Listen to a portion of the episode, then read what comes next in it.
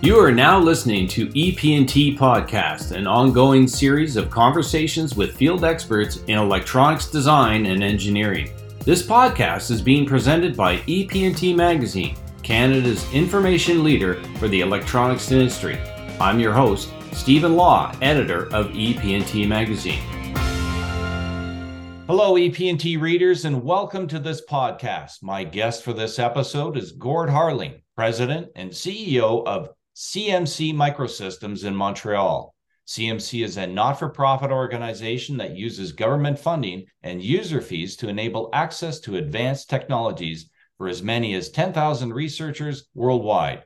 CMC supports design tools in the cloud and low cost access to fabrication of microelectronics, photonics, MEMS, quantum devices, and AI for IoT. Gord, welcome to the podcast. Thank you very much. I'm hoping to achieve a couple of things with our chat here today, Gordon. First off, I'd like to bring some clarity to who and what CMC is. Then I'd like to dive into a bunch of projects and initiatives that CMC is currently involved with. For our listeners who have never heard of CMC, maybe you could start by detailing some of the services provided and how individuals or companies can get involved with your group. Sure. Uh, so we were actually founded in 1984, so we're coming up on 40 years of existence. And um, initially, it was just uh, microelectronics. So Nortel was willing to fabricate devices for researchers, but um, they had no interest in dealing with all of the questions from hundreds of students. And so they asked for a, an entity to be set up to share uh, in uh, in doing the front line of support and bundle the designs together and have them all fabricated at once. So over the course of 40 years now, what we've started to do is supply CAD tools in the cloud. Uh, and uh, we have uh, over 30 vendors, and on any given day, five to 600 people uh, log into our cloud and use those tools all across Canada, 12 universities in the US, one in Mexico, and we're currently opening up in Australia.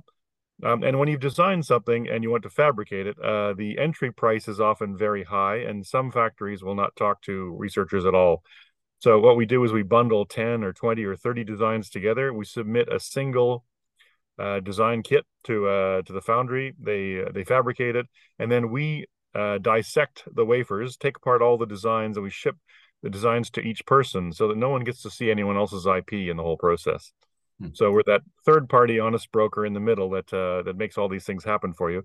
And uh, and for Canadian researchers, at least, they're subsidized via the Canadian uh, and, and, Quebec uh, funding. And finally, we like to provide create platform technologies that uh, will help people with their research. And so we have a variety of those, and that's what we're going to talk about today. Very good. Cool. And as I understand it, do you use other clients' facilities? Uh, for example, you don't have actually have a lab of your own. You know, that's quite right. And so uh, we uh, will either, if someone has a question or they need to do some testing or uh, or some sort of uh, uh, weird and wonderful exotic processing, we'll send them to an appropriate lab, preferably in Canada, obviously. But uh, we try to be the the hub for everyone to ask their questions. We can we can send you on. But we deal with the very large factories like TSMC and Global Foundries and and Advanced Micro Foundries in Singapore and those sort of folks. So let's jump into some of the projects or initiatives that uh, CMC is presently working on. As you've uh, told me in advance, CMC is and has an IoT device that uh, a design using Bluetooth uh, for free on your GitHub repository. So maybe you can give us a little bit of background on that and. Sure. So um, we're very interested in IoT because of all the things that can be done in Canada there. Um, and so we created a demonstration device which has an accelerometer, a, a temperature sensor, and a light sensor on it. And uh, you can take it, shake it in your hand, and uh, the accelerometer wakes it up, and it sends the accelerometer light and temperature data off to your to a, an app that runs on your phone. So it's for Android phones. Sorry, I know you're an Apple maniac all of the uh, code for the processor, the uh, the Gerber files, the bill of materials, everything is on our GitHub. It's uh, GitHub CMC uh, Microsystems, and you can download the complete design yourself. We have a number of copies on the shelf, so if people want them, uh, we can either sell them or uh, or we'll give out free samples to folks if they want to kick the tires on it. Um, and what's happened with that is people have been intrigued by it and have asked us to make modifications. And so um, we've been uh, working on a couple of projects. One of them actually has this mote put onto the back of a rat, and uh, there are probes that go into rat's brain to measure levels of anesthetic. And so uh, we can actually use the accelerometer to determine how the rat is moving and to see what's happening at various levels of anesthetic. So uh, it needs about a one day battery life, and uh, it transmits via Bluetooth in packets. And the data it goes to uh, Mila in Montreal for uh, the AI group to do processing on it to look for patterns. Another uh, project that we were discussing was someone who had a, an airborne COVID uh, detector, and they wanted to put it into a wand. So again, we just have to modify the edge of the of this mote. You can add your own sensors, and away you go. That is so cool. So, will this uh, particular application eventually make its way from uh, analyzing a brain's uh, a rat's brain to that of a human's brain? Is that the goal or objective? Uh, yeah, I'm, I don't want the liability associated with that, but uh, there is there are uh, the the consortium that we're in that's developing that hardware. Yes, does intend to do bedside monitoring with it eventually. So you'll have a uh, a small mote, a button on you, and um, one thing we did this on a printed circuit board and so it's about an inch on a side but we have another technology that we're developing uh, called silicon interposers. So rather than silicon we have printed circuit board substrate and we do a, a, cl- a design class. People can uh, design their own and um, they can uh, uh we'll print them and uh, mount the components they want onto them. So you can put bare die or chip scale packages onto this silicon substrate uh, and the beauty of that is one thing is the thermal temperatures of co- uh, thermal coefficients of expansion are are closely matched to silicon. So having bare die down there, you can uh, you can go over a, a, much wider temperature range, and it doesn't outgas. So if you're doing science projects in a vacuum, uh, you can mount all your components on this, and you couldn't do that with a printed circuit board. No kidding, that's amazing. Uh, one of the other GitHub projects that you guys are involved with uh, is a 32-bit uh, RISC-V core design, and it's going into fabrication so that demo boards will be available soon. Uh, maybe you can provide us a little bit more detail on that. Sure. So there are lots of RISC-V core designs out there. This one comes from ETH Zurich, and uh, they developed a core they called Pulpissimo, which is a very low power core meant for computation at the edge of the internet, so in IoT devices. So we thought it was perfect. And we partnered with um, an open hardware organization here in Canada called openhwgroup.org. It's hard to get an URL these days. And um, we transferred that over, and we've been using six students at the École Polytechnique and two at the uh, uh, at ETH Zurich to uh, under a Mitacs program uh, to actually uh, uh, do this the creation of a 64-bit core with a 64-bit vector scalar processor. But the 32-bit core is is just heading into fab this week, It'll be fabricated in a 22 nanometer process. It should be uh, about three, 400 megahertz clock speed, and uh, it should show very nice uh, operating power. Um, we actually embedded 200K gates of electrically programmable FPGA on the chip. So you'll be able to build little hardware engines on chip that you'll be able to orchestrate and manage with the RISC-V core with software. And then uh, if you want to harden it, uh, come to us and we'll help you through the process.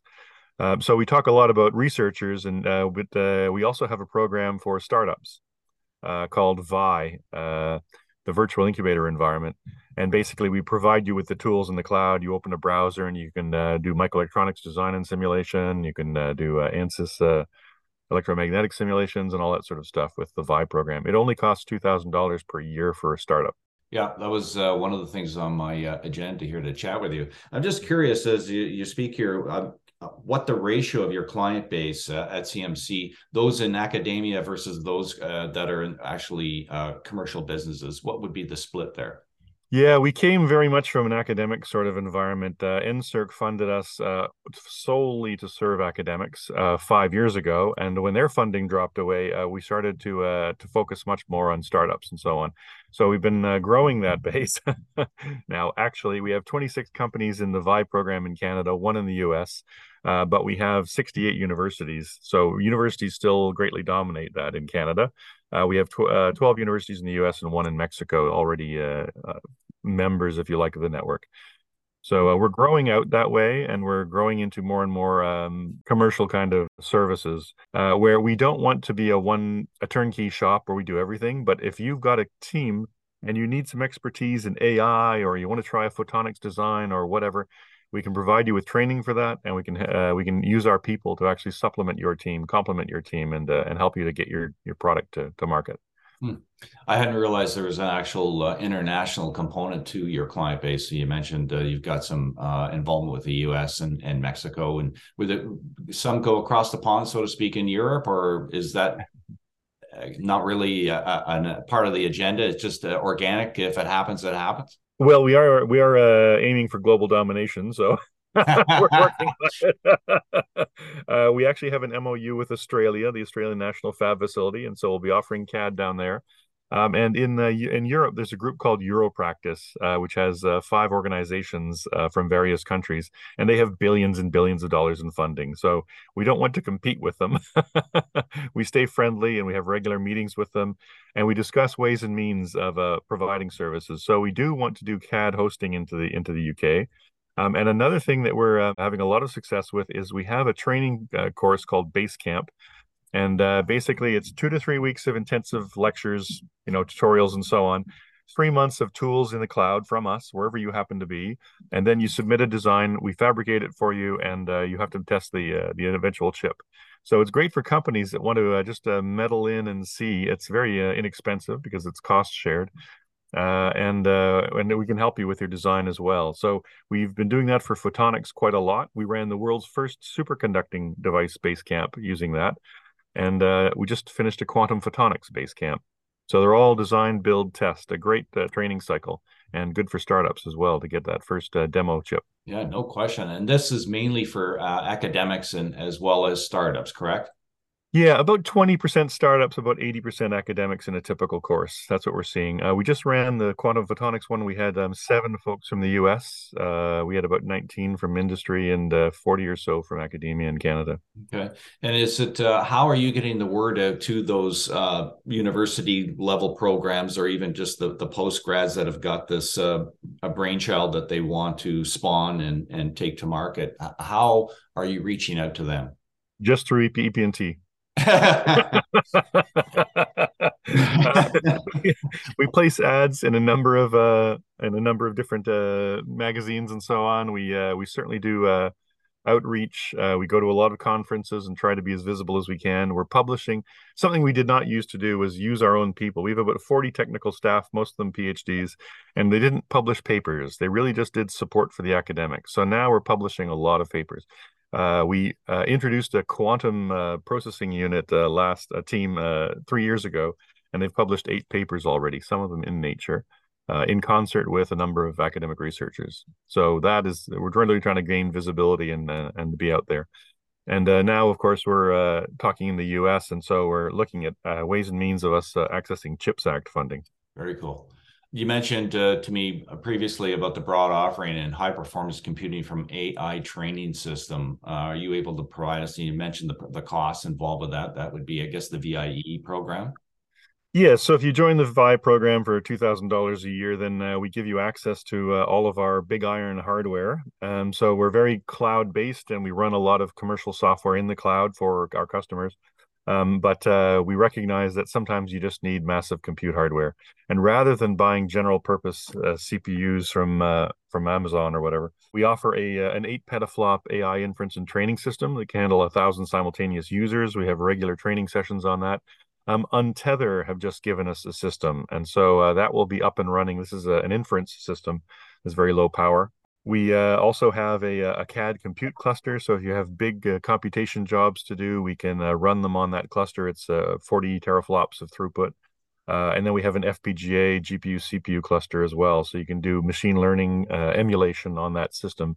And really, all the goal of all of that is to get you to train your models so you can bring them down to the edge of the internet and use them for voice rec or image recognition or video analysis or those kinds of things using our RISC-V, using custom hardware, that sort of thing.